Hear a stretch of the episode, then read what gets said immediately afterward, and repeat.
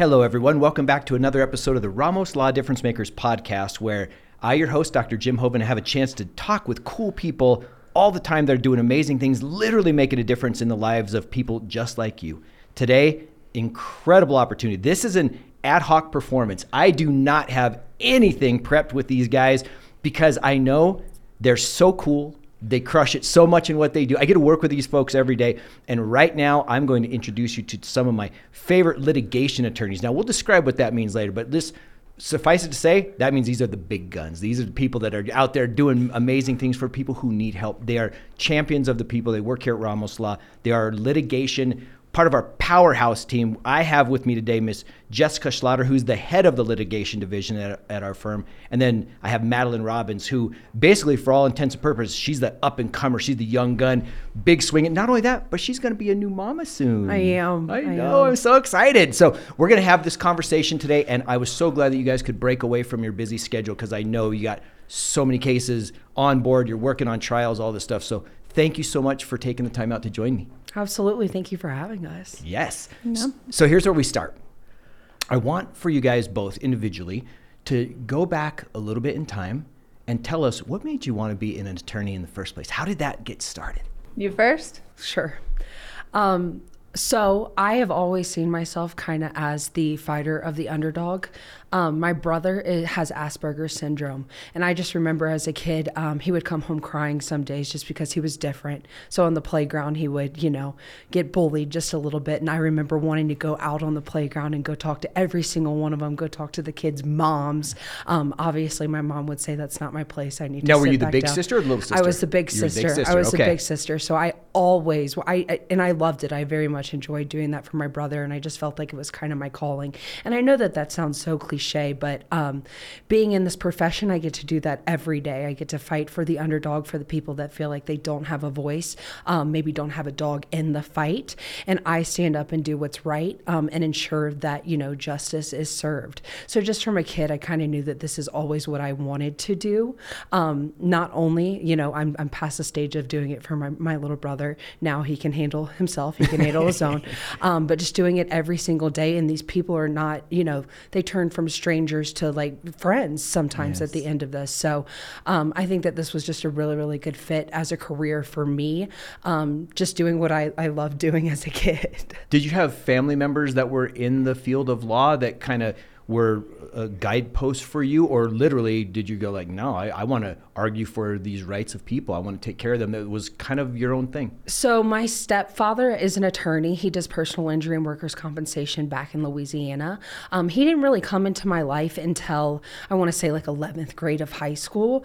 So I kind of knew I wanted to be an attorney, but when I started working in his office, I started literally cleaning his office, but I got to see how he organized all the files and listen to him on phone conversations and stuff like that. So I think that he probably solidified my desire to be an attorney, but I kind of had that on my radar prior to that. Love it.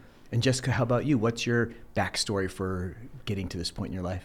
Yeah, hard to follow that, but I like to argue, and I've always liked to argue. And you could ask my mother, I always had to have the last word and wanted to be the one to win it. Okay, so. Now are you only child, or did you have siblings that you would practice all this with? I had an older brother, and he excelled in almost everything he tried. So I think I wanted to branch out in a different area than he did. Now, was he more athletics and academics and all that, and you were that, or were you athletics as well? And so you guys were kind of going back and forth? A little of both, a lot of competition. I don't know if he felt that way, but I did as being the younger one. How much difference in years between you guys? Almost four. So he was finishing high school while you were starting high school, that kind of thing? Yeah, he graduated right before I started. Okay, nice. And were you on the debate team, or was there a debate team in high school, like where you started honing your skills from being an arguer into being a communicator? We didn't have a debate team, at least not that I knew of, but we had certain classes like political science, things like that, and I got into some of the little mock trials. Even in high school? That we had, yeah. That's impressive. And so when did you know that you wanted to be an attorney? Was it from that young age, or was it through one of these mock trial classes, something that made you go, oh, that's what I want to do? I think it was 9th grade. Wow. The first class that we had. Were any of your friends like, wait, what? You want to be an attorney, and we're freshmen? Yeah, a little bit. Nice. So after high school, where did you end up going to college and subsequently to law school? I went to University of Colorado Boulder, mainly following my boyfriend, then now husband. Cool. And did psychology and sociology, double major. But with the intention of going to law school. Yeah. So tell me about that. Did you find that those were foundational pieces that you thought would help you in a law school, or was that like, you know what, I know I can crush these, which is going to help me have a great GPA to get into law school with my volunteer work and all that kind of stuff? What was the thought there? It was a little of both. Unfortunately, the undergrad is really just a prerequisite. I'm not sure how much it really helps in the legal field, but I didn't need an engineering degree to go to law school. Right, so right. Part of it was just getting through the years, but I also thought it might help work with people. I knew I wanted to help people find a way into that arena, and psychology, sociology helps a little bit there. It does. And so where did you end up going to law school then from CU?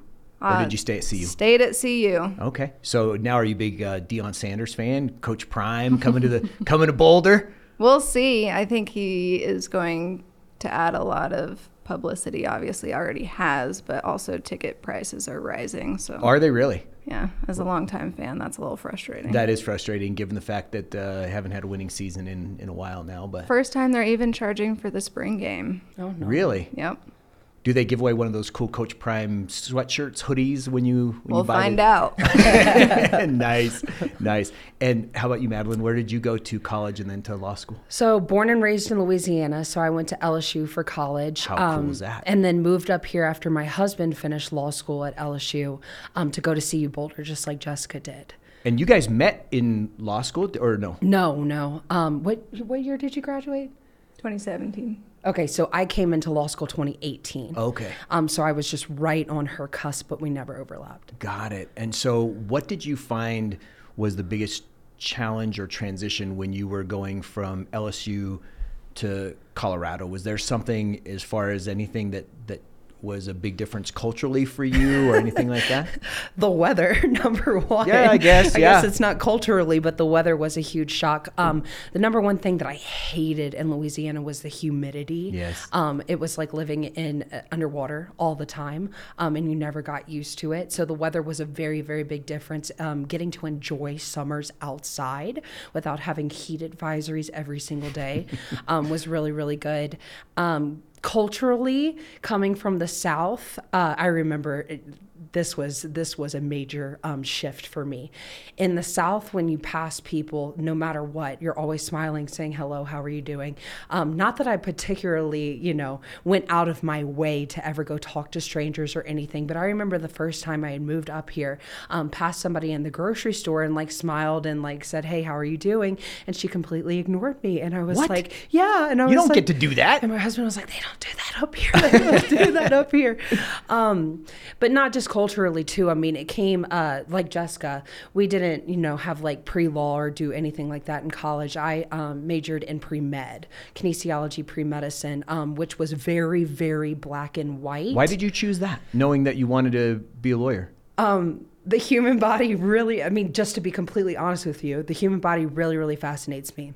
I really wanted to take all of the medical terminology classes, the cadaver classes, the human movement sciences classes. It was just a degree that I thought would be fun. Yes. And while it was challenging, I did have a lot of fun with it. So going from a focus of being very, very black and white, all you had to do was for a week memorize, to law school where things were very abstract, to you can memorize all you want, but that's not going to help you on a fact pattern in the exam. That was a huge shift for me. And especially coming up here, neither my husband nor I have any family up here.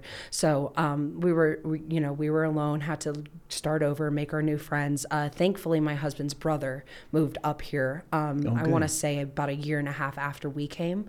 So that was really, really nice. But there was just some major shifts that went on, socially, culturally, and like I said, the weather. Well, I'll tell you one thing that you guys, especially for you, might be new. There's a thing here, and it might be everywhere, but it's really big here. It's a Jeep thing. So if you drive a Jeep, not all Jeeps, not Cherokees and Liberties, but if you drive a Wrangler Jeep or something like that, every time you pass Jeeps, you wave. My husband knows. Absolutely. Right? He has a Wrangler. Yeah. And so, you know, that's what I drive is one of those guys. And so it reminded me of that, like you're saying, everyone being friendly. And so when I raise my hand as a Jeep's going by, when they don't raise their hand, I'm like, what's up, dude? Yeah. You're part of Jeep Nation. You don't you understand? This is the ethos of the code. Whip around, pull over. That's right. Give a little bump on the back. So yeah, it's interesting culturally. And as you guys found your culture, found your vibe and your calling to do this, you know that you're going to be an attorney, you're in law school, you're matriculating, it's time for graduation. Did you notice, Jessica, that you wanted to go into personal injury right away, or did you start in another path and end up here somehow? Yeah, I actually started out wanting to be criminal, and I think that drove some of my sociology degree as well. I specialized in criminalization. Once I got into law school and started learning about public defender crisis and how difficult that job is and how quickly burnout happens in it, I started looking at other things. I considered oil law because my brother, his wife works in the oil field. My grandma worked in the oil field for a long time.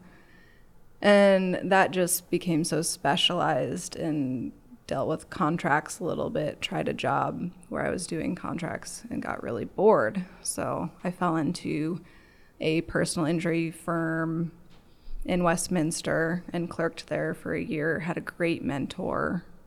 He took me to trial, he took me to depots and investigations, and I loved it. And I found a very interesting aspect to personal injury that made it stick out as not just what you see on TV. Yes. Such a big difference, right? And I said this in the intro about you guys being champions for our clients, your clients. And it's so interesting to me that people, they can't speak for themselves. Even when they want to, they might not say the right thing because they don't know how to say it to people who don't really look for their opinions, right? And so they need that voice. What was your story when you came in, Madeline, to deciding PI? Was it because of your stepdad? Is that what kind of made you go that direction? Well, it just kind of made sense. Not only with, yes, my stepdad, absolutely. I was introduced to a lot of the things that he did, and I just thought that he was the coolest. But it made sense with my undergrad degree, too. I could kind of put the medical terminology and the understanding that I had, very, very basic. Again, obviously, I am no doctor, not even close, but just having that very basic sense of being able to read medical records and kind of understand what's going on, it made sense to go into personal injury. Like Jessica, I went to the same Westminster law office, had a very, very good mentor too, which was Jessica. And we also did medical malpractice there too. So that was kind of what I originally wanted to go in, but I knew medical malpractice doesn't normally stand on its own.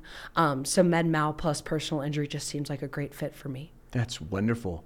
You mentioned mentor. I love that word. To me, mentorship is either happening consciously or unconsciously. And sometimes some of our mentors, when we're not careful, can lead us in a wrong direction, right? Like when you look at so many of our youth, if they're involved in things that they shouldn't be involved in, when you look at the people they hang around with, generally they were kind of led by someone into that direction because of something. But mentorship, when consciously applied, is an incredible tool, and what a strength and an asset. You mentioned that Jessica was your mentor. Did either of you guys have mentors outside of that led you here? I know your stepdad was probably filled that mentor role. So maybe there was someone or a teacher that really helped push you. And if so, what were some of the lessons that you guys got from your mentors that applied to help get you now to this, really the incredibly important work that you do? My stepdad is going to love that I'm just talking about him so much on this. But really one of the greatest lessons that I learned from him, like Jessica said, being a personal injury attorney is so different than what you see on TV and what you hear on advertisements and TV shows. It's being personable and learning how to be a human while also being a professional and a very strong advocate for your clients. Being able to go to opposing counsel in a profession where it is built on adversarial relationships. It truly is. I mean, there's no time where me and defense counsel are actively working towards the same goal. That's just not the nature of this case, of this career. So being able to be personable and find a way to still maintain humanity and kindness throughout this career not only helps me mentally, but it absolutely helps our clients too. You got to find the middle ground with your adversary here, and being an adversary doesn't necessarily mean that everything has to be aggressive. So I think that that's one of the biggest lessons that I learned from him. Especially, I mean, we always make fun of him so much. It does not matter where we go in the United States, outside of the United States on vacations, he knows somebody because he puts such a big emphasis on making those connections. So I think that that would be one of the biggest lessons that I learned kind of outside of my close circle in this career is, you know, you got to maintain some humanity in this career, and it takes you far. It really does. That's wonderful. How about you, Jessica? Yeah, I'm kicking myself for blanking on that one, but a coworker at that other firm in Westminster, name's Paige Singleton. I think I owe a lot to her and what I've learned in this career. And she's someone who does not back down from a fight and doesn't challenge any ethical dilemma. She's just head into it, and she fights not only for her clients but for the people in the firm. And I think I took on a lot of that, and I've been able to bring it here some. And I think, I mean, she's an incredible person, definitely. I love that so much. When you guys now fast forward into where we're at now, there's two types of personal injury law from our perspective, right? At Ramos Law, we have pre-litigation and then we have litigation. Would you guys explain the difference? Because you guys are part of our litigation specialty team, meaning we couldn't find resolution in stage one, so we have to take it to the next stage. But you guys will explain it far better than I. So would you describe what litigation is and how it like why would someone get to litigation instead of having their case end in pre-litigation? Sure. So someone's injured, whether it be on the job or in a car accident, and you start off the claim by just making a claim with the insurance company. Hopefully there is one. If there's not, hopefully that person has their own coverage. And if you're working with the insurance company and they start denying your claim or they're making a low ball offer that won't help that client in any means, then that's when you start looking at, hey, we need to file a lawsuit and move into the litigation process. So a lawsuit starts, because a lot of people think, I don't want to get an attorney because I don't want to sue anybody. And that is, it's a common misconception, right? Because you're not suing anybody if you can come to an agreement. And what our pre-litigation group does is they're the ambassador for, or the mouthpiece for the person to talk about their rights and the situation that happened and everything going on. And then if we can come to an agreement based on their injuries and their life being changed, maybe forever, if we can get that, then all good. But when we can't get that, that's the only time a lawsuit happens, right? Ideally, yeah, we're not in the business of trying to just sue individuals and ruin their lives either. I look at them as sometimes another victim of these insurance companies who aren't willing to be reasonable, aren't willing to look at our clients like they're real people who've gone through real things. Yes. Oh, that's crazy to me when that happens, because, and I know, Madeline, you were talking about the humanity and how it's an adversarial work, but you try to find common ground with these folks. When it comes to communicating with them, it sometimes it blows my mind as you know, I mean, training, I'm a chiropractor, so I have that healer side, and then at Ramos Law, it's all the business side for me. I don't get into what you guys do. I don't know anything about it. But I know that I'm like, how come they can't just hear the story and it makes sense and use their compassion side? Those guys and gals have a job to do, which is to try to save their company as much money as possible. Where do you see the balance in being able to find this relationship versus saying, hey, you're being unreasonable, now I got to take you out? Like, how do you guys measure that in going through? Is it literally a touch and feel thing, or is there a strategy that you see getting played on against, we'll say it against our side, and then you go, oh, okay, I see where you're taking this. You're not wanting to be reasonable, so now we're going to fight. Like, do you guys have a thought on that? I always explain it to my clients as a chess game, and we're making moves, they're making moves. When I see that we are at a stalemate is when I determine that it's probably time to bring this into litigation. In the perfect world, obviously, like Jessica said, we would not be taking any of these people into court. We would not be suing them. Again, they are sometimes victims in and of themselves because these insurance companies are acting more like a business than seeing the humanity of the situation. And back to just being adversarial, some of our clients are scared of initiating the process of litigation. And I remember back in law school, we'd obviously go through trial advocacy, which is basically mock trial. And we would get points for every objection, basically just being aggressive in the courtroom. And I remember going to my first trial and being like, why aren't they objecting to this? Why aren't you standing up and yelling? It really is not like that. It's not like what you see on TV.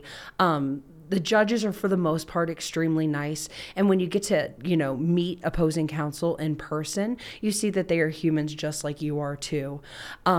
So the balance is a tricky one, I want to say, but it is kind of a slow process, and we're very thankful to have such a great pre-litigation team here at Ramos Law. I would say only about, would you give a percentage for how many cases actually go into litigation? With the number of cases we have, it's hard. Ones to trial would probably be less than 5%. For sure. To litigation, maybe 10. For sure. It's definitely just a chess game where we are moving pieces back and forth, and you can kind of get a sense for when the insurance company is not willing to move, not willing to budge.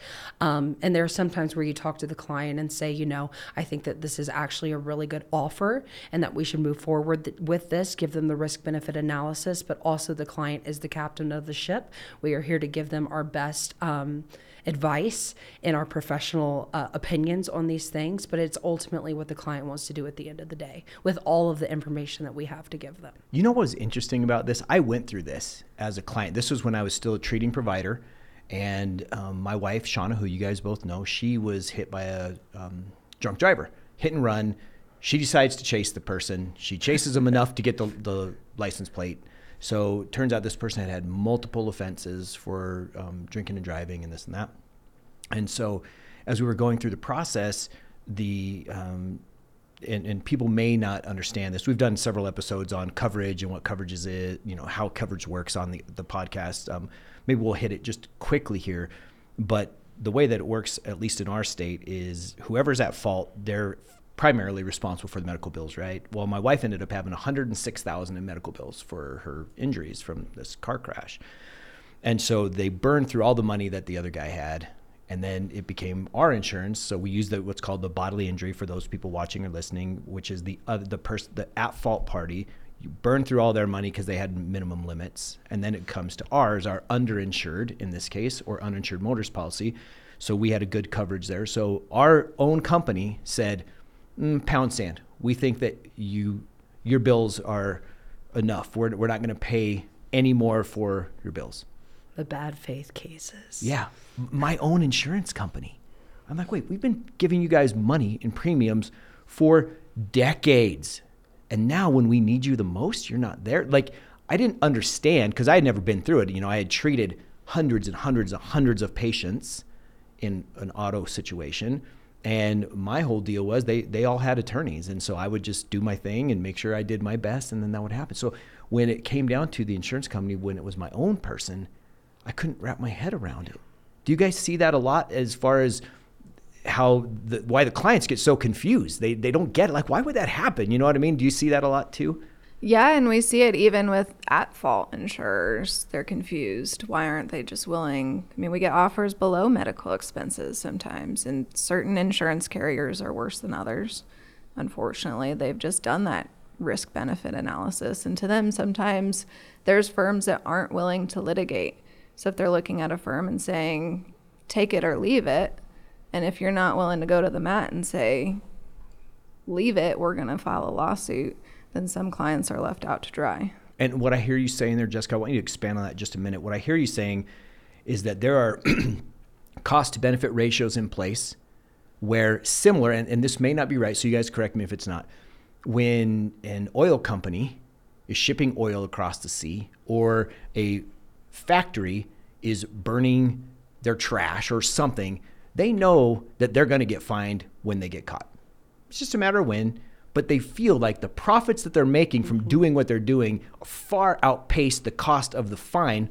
So it's a cost of doing business. And so when I hear you say this cost to benefit analysis, that they're going, look, only so many of these are going to go to trial. And if you're not with a firm that's aggressive, that got big dogs that are willing to not only bark, but bite like crazy, we're going to lowball you. And then you get a group of those, and then they know they got you. Is that kind of what you're saying? Yeah, absolutely. If you have 100 law firms in the state of Colorado, and say 25 of them are willing to file the lawsuit, and then 10 of those are willing to take these cases to trial, then yeah, they're looking at, okay, we can get away with this 95 times out of 100. And they also know then, would it make sense that they know that if they come into contact with you guys, you guys are prepping for trial constantly. There is not a time where you're not prepping for a trial. So would it be safe to say then that those same carriers who look at, 95% of the time we're good, would they look at us differently and say, Ramos is on this case. We better be prepared to fight if we're not prepared to be fair. Is that the same thing on the other side? Yeah, they should be. That's what we're trying to do. Well, you guys have had some incredible results with respect to some of the trial verdicts that you've gotten, and people that were basically given nothing, told that their case, their story, and what their injuries, they were totally negated and made to seem as they were worthless. But yet, a lot of firms and a lot of people would have said, there's so much against you here, and there's this and that, and we don't need to fight, but you did not.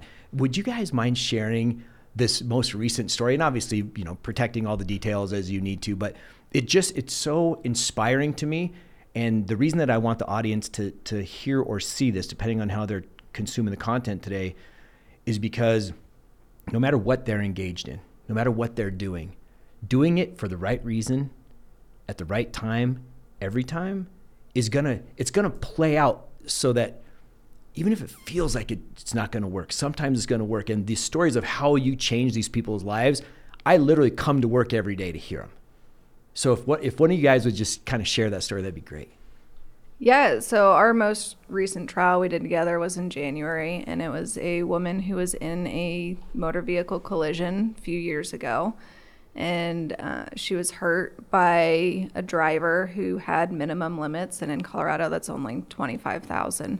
So you talked about your wife who had $106,000 in medical expenses. $25,000 might seem like a lot to some people, but once you're dealing with the medical system, it can go pretty quickly. Especially if you end up with an ambulance to the ER. I mean, you might have $15,000 gone just on that first day. In the first day. Yeah. Exactly. So this woman, she got to a clinic, was doing some treatment, and there was a certain point where she had to look and say, okay, I only have this carrier on the other side with $25,000, I can't keep treating. I need to go back to my life. So she had approximately $8,000 in past medical expenses, and this carrier offered her $4,500 in pre-litigation. Filed the lawsuit, they kept offering $4,500 and never offered her more. What was their reasoning? Why? Now they can't just go, well, too bad. Like, were they saying these weren't medically necessary? She had pre-existing conditions. She had gaps in care. Like, why would they possibly not even be willing to own when there was enough coverage to pay for all the bills to say, we're not even going to pay for all the bills, even though the coverage is there? This is one of those carriers that this is their MO. It's what they do. But they do it more often on collisions where there's not a lot of property damage. If they say your car isn't that badly damaged, therefore you can't be hurt, they're not making that connection that we are not made of metal and plastic. We're flesh and bone. The way we were looking over our shoulder, where we had our hands on the wheel, our own body composition, our own genetics can play a role in how injured we are in a collision. They don't care about any of that. They're just running the numbers. Isn't that crazy? Well, I want you to finish the story, but I want to jump in right here for people that might be going, so low property damage doesn't mean low bodily damage. It's so interesting.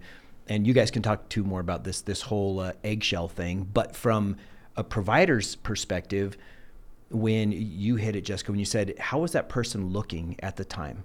What were their previous injuries? If they have a bad neck before, it's not their fault that they got hit with a previously bad neck. That's now, from a treating perspective, whenever you have degeneration or previous trauma and you get in another trauma, the degeneration process accelerates. Mm-hmm. It goes faster than it would without that.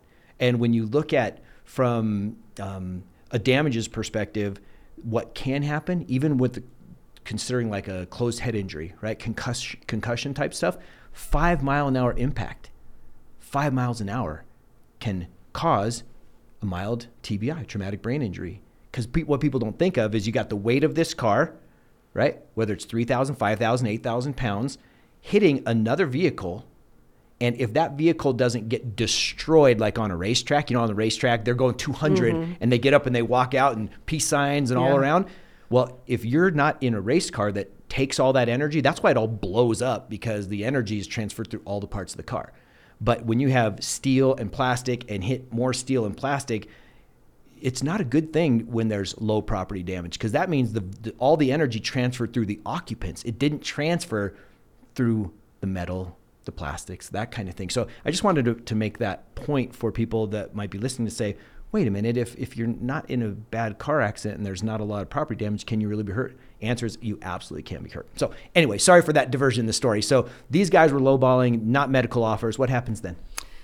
We took it to trial and we got a jury who believed in our client, believed she was injured, and wanted to make sure that I guess the person who hit her didn't get off scot-free, and they awarded her over $90,000. Wow. So when we go from offering her less than 5 to 90, that's a big change in her life, in that person's life, right? And I imagine, I want you guys to each individually tell me what you get from this. If I'm in your shoes, for you to be able to, like, $90,000, it's not going to change your life forever, right? You're not retiring on $90,000. But to me, when she's got to say, someone gets it, I really was hurt. My life did get messed up. Like, finally, these people who were not taking care of me had to take care of me to love. She wasn't asking for $7 million, mm-hmm. right? It was all what it should have been in the first place. So what do you guys get from these moments? Like, that just fills me with pride that the system works when good people are doing the right things. What do you guys individually get from doing what you do? The word that comes to my mind is vindication. And I know that can kind of be a big, aggressive type of word, but truly I feel it, in my heart, because these are our clients that are getting up in front of a jury and having a defense counsel come up and say, you're a liar, you're an exaggerator, you're a malingerer, nobody should believe her kind of thing. And you're over here going, how could you stand up and say that about her? And like I said earlier, these are people that we get to know, and we get to know them really, really well. So it almost, goes back to my brother, that feeling of me just wanting to stand up and be like, you are absolutely not going to say that about her. So at the end of the day, having a jury that comes back and says, no, I believe her. And I don't appreciate, obviously, you calling her a liar. I don't believe in that. It makes me feel so incredibly happy for the client, because we were able to get up there and be able to tell her side of the story in an obviously believable way, but it's the truth. So it's really, really hard having these people get up, and it's sometimes embarrassing for them too. They're laying their medical records on the line. They're laying this isn't a time in their life where they're having just an absolute great time. Yes. This is sometimes for our clients one of the worst moments of their life, and to have that compounded with sometimes multiple defense counsels coming up and calling you a liar is it's horrible. Yeah. So I would just say vindicated, and being able to tell our client's story in the best way possible to get across to this entire jury. Wow, great point. What about you, Jessica? Yeah, I mean, definitely similar. It's justice, and that's why we call it the civil justice system. And this is, this last trial, pretty much every trial I've done is with a client that, sorry, I don't know if deserve is the right word, but they were deserving people. and they went through something, and I believed in them wholeheartedly through every step of the process. And trial can be one of the most frustrating experiences, not just for them, but for us as well. Having to go up there and listening to another side that can say whatever they want. And in the end, it makes you really understand why we do what we do, because we get 7 people that also agree with us and what we're saying. That makes so much sense. Mm-hmm. I want to turn the topic now just a little bit. You guys are 2 women operating at the top of your field, and you're both moms. Well, you're gonna mom to be. So I want to explore that a little bit, because you're an inspiration. You're an inspiration to me. I know, being a dad, it was different than, how my friends that are chiropractors, that are moms, their journey was different than my journey as a dad chiropractor, just the way that it was set up. With you guys as attorneys, female attorneys, is there a ton of female attorneys? Are female attorneys still the minority with respect to numbers compared to males? I'm not sure. I mean, I know we got a decent number of female attorneys here. It's not, I don't think it equals what our male number is. So I don't know how the parts work out. But so part 1, female. Part 2, mom and mom to be. What's that like doing what you do? I think females in the legal field are getting close to 50%, but still in the minority. And how about in litigation and going to trial versus contract work or pre-litigation work or any of that stuff? Definitely in the minority in there. And what do you think that's about? I'm not sure, because I did go that route. So for me, I didn't feel like that wasn't something that I could do. But I have seen that I am treated differently in the field. And I've had experiences that were incredibly disappointing, especially as I was newer starting up. So you, in a way, you guys are kind of still in the pioneer phase for women to have this position of arguing in front of juries. I remember I was watching a show about one of our Supreme Court justices and the things that she went through as one of the first, and just the amount of inertia that she had to overcome in order to get to that position, and what it meant for others then to go, wow, look at her, male and female, look at her, what she's doing. Either I want to follow in her footsteps because I'm a her, or I want to follow in her footsteps because I love her ideals and I love what she stands for. That's what you guys are doing in a sense, right? Especially if there isn't a lot of litigation, especially trial. That's a whole nother level. Trial is a whole nother level than just litigation, because I know a lot of these cases still settle and don't end up at trial. So for people that end up in front of judges and in front of juries, that's a big deal. I mean, you guys should be, do you feel that? How you're kind of still the tip of the spear, helping not only your clients, but also helping others that are looking to follow in your footsteps. Do you have any weight of that or sense of it? I think so. And I think that, the tone of this is starting to change in the legal profession. But women being confident and being loud and being strong isn't taken the same way that a male necessarily is taken in the courtroom. So I keep going back to the word aggression. And again, I don't mean it as being mean. I mean it as being, confident and loud and standing up no matter what for your client. Sometimes as a woman that is seen as masking something, is seen as she has to make up for maybe her lack of knowledge or her lack of skill in the courtroom by being aggressive. Whereas men, when they come off as aggressive, is seen as strong, courageous, believable.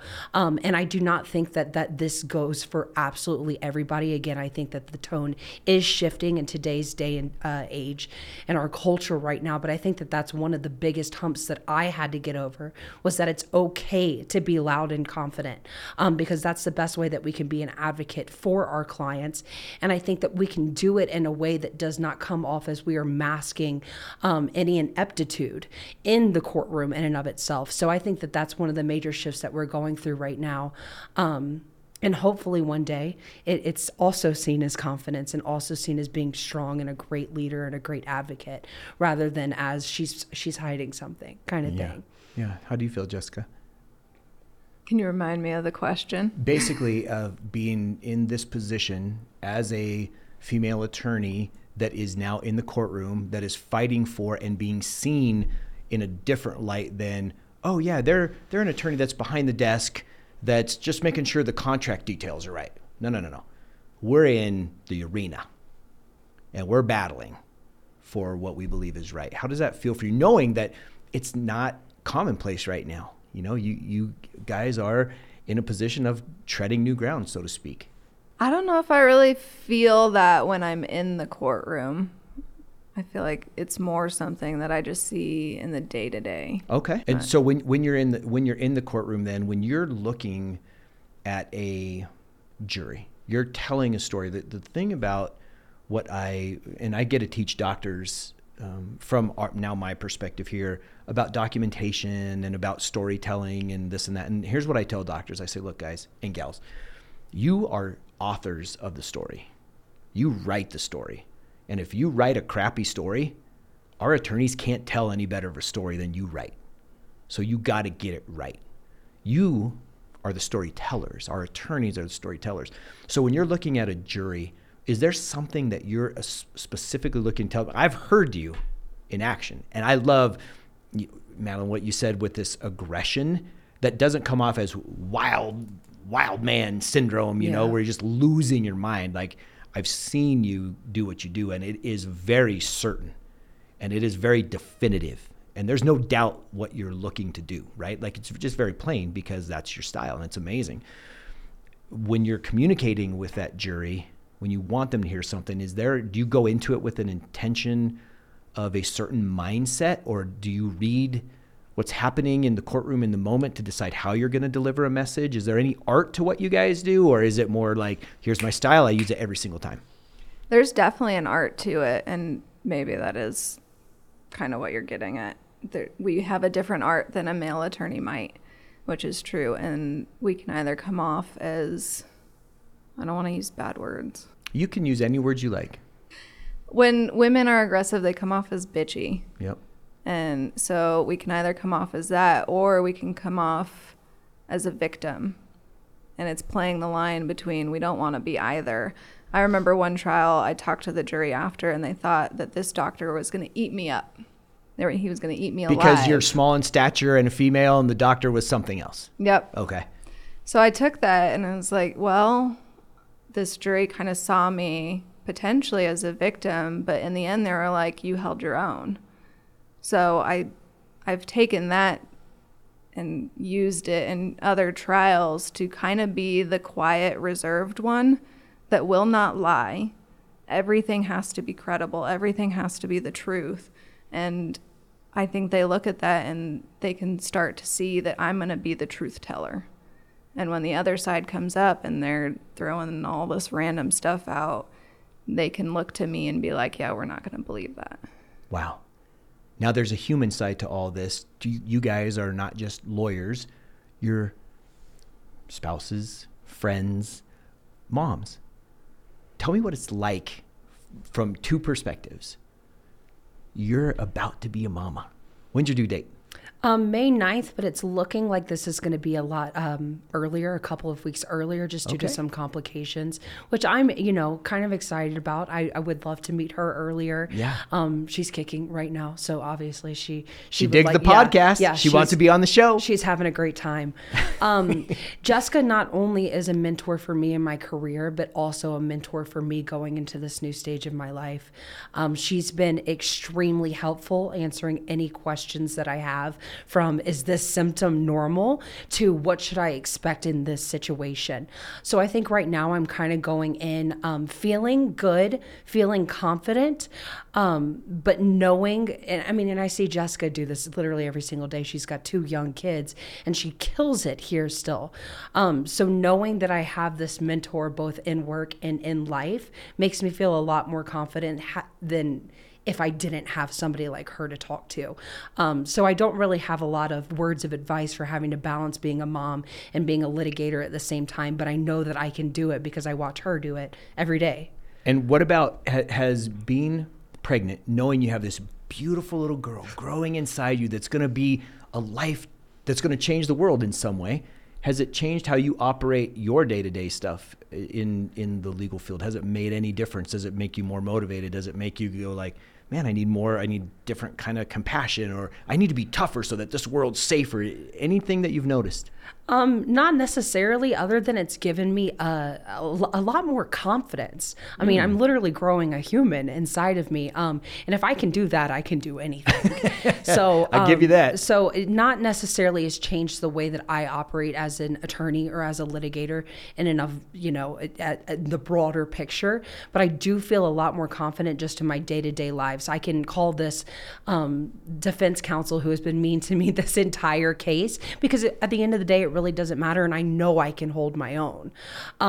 So, you know, not huge changes, but I think just more of like a mindset of being confident and knowing that I can do whatever I set my mind to. So cool. How about you, Jessica? Anything that you've noticed or lessons you've learned as a parent that changes the way that you interact at work? I'm not sure if I've noticed anything like that. I mean, being a parent in general definitely makes you prioritize what's important in your life. And that can relate to how I view my clients and how I want to portray them to a jury. And I mean, I guess it makes you really realize that every life is important. And if this was your child, how would you want them to be represented? How would you want their story to be told? That's beautiful. So as we kind of wind this up, I wanted to ask a question. I got a couple more left, but this one is for people who might be considering law school, either as a second career or they're young and they want to follow in the footsteps that you guys did. Like, I know what I want to do, and they just go through that process versus having to change careers 1, 2, 3 times. Any advice that you would have either as young girls or women going into this field, or anyone in general that's thinking about becoming an attorney? I would say try different fields. I was lucky enough to get a few positions in law school, personal injury contracts, so that once I was out of law school, I knew exactly what I wanted to do. I think it's harder once you're out of law school to try to figure it out and bounce careers, and you can get pigeonholed into one. When you're practicing 10 years in criminal, it might be hard to jump over and start doing transactional. So explore as much as you can in law school, but also don't take it too seriously, because you're only going to learn how to read a case and find a case, but you're not really going to learn how to practice. Great advice. How about you, Madeline? This is an extremely rewarding career. This is something that is absolutely going to change your life. And I mean that broader than just what you go to work and do every single day. Like we touched on earlier, these are people that are coming to you because they are at a very, very low point in their lives. And sometimes it's really taxing. And I don't want to say that you necessarily have to separate yourself from your client to maintain, you know, your own mental space. But it is hard some days. These are people that you come to care about, who are going through extremely traumatic points in their lives.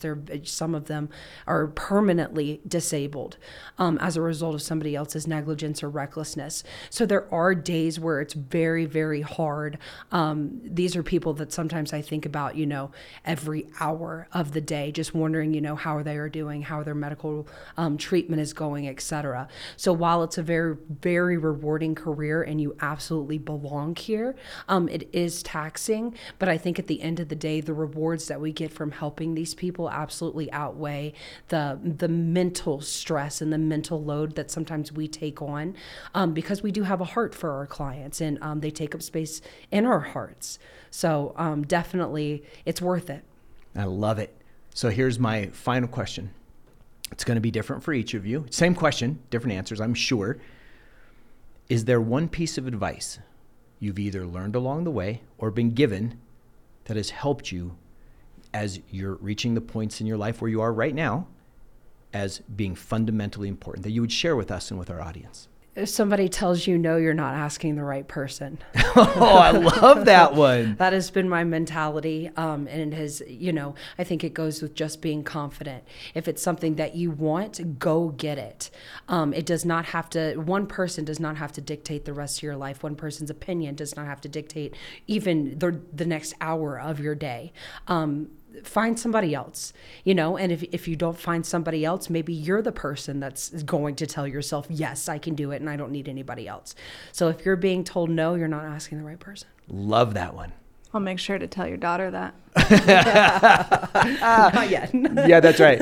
Muffle that one. Muffle belly. What about you, Jessica? It's one thing coming to mind is just having fun. And that should be in every part of your life. If you're doing a job and it's not enjoyable to you, if you're doing things with your family life or home life that aren't enjoyable, seek out ways to enjoy every aspect of it. I like it. We only get one life. We only got one shot. I love it. Well, this has been amazing. I hope you guys have had fun, especially, you know, just ripping yourselves away from your schedules to come join me. As a final question, if someone wanted to reach out to you, whether they had questions about becoming an attorney or they were in an accident, they want to reach out and know if they can help or if they're doing the right thing, is there a best way to get to you? I know our regular number, 303-733-6353. That's our office number. Would that be the best way to reach out to you guys, or is there something else that people would do? Yeah, that would be the best way for me, mainly. I haven't memorized my direct line yet. You don't need to. You always call out on it. I don't have mine memorized either. What about you, Madeline? Yeah, the office number would be great. Okay. I have no problem with talking to anybody. I mean, I would love to be able, you know, one day to mentor somebody the same way that I have been mentored throughout my career and my personal life too. So more than happy to have a phone conversation, hop on the phone. Perfect. Well, ladies, this has been a complete joy for me. Highlight of my day. Thank you again for taking the time. I appreciate you. I appreciate the work that you do. And I know that our clients can't say thank you enough. So you guys are rock stars. I hope you have a great rest of your day. Thank you, Dr. Hovind. This was fun. Thank you. Good. And if you've been watching this and it made a difference in your life, whether in giving you some hope, giving you some direction, giving you something to think about, please do me a favor, pass it along to someone. Someone else needs this message. They want this message, even if they're not aware of it yet. So do that. And also, one more favor, always remember, you have the chance to go out and make a difference. So go do it today. We'll see you next time.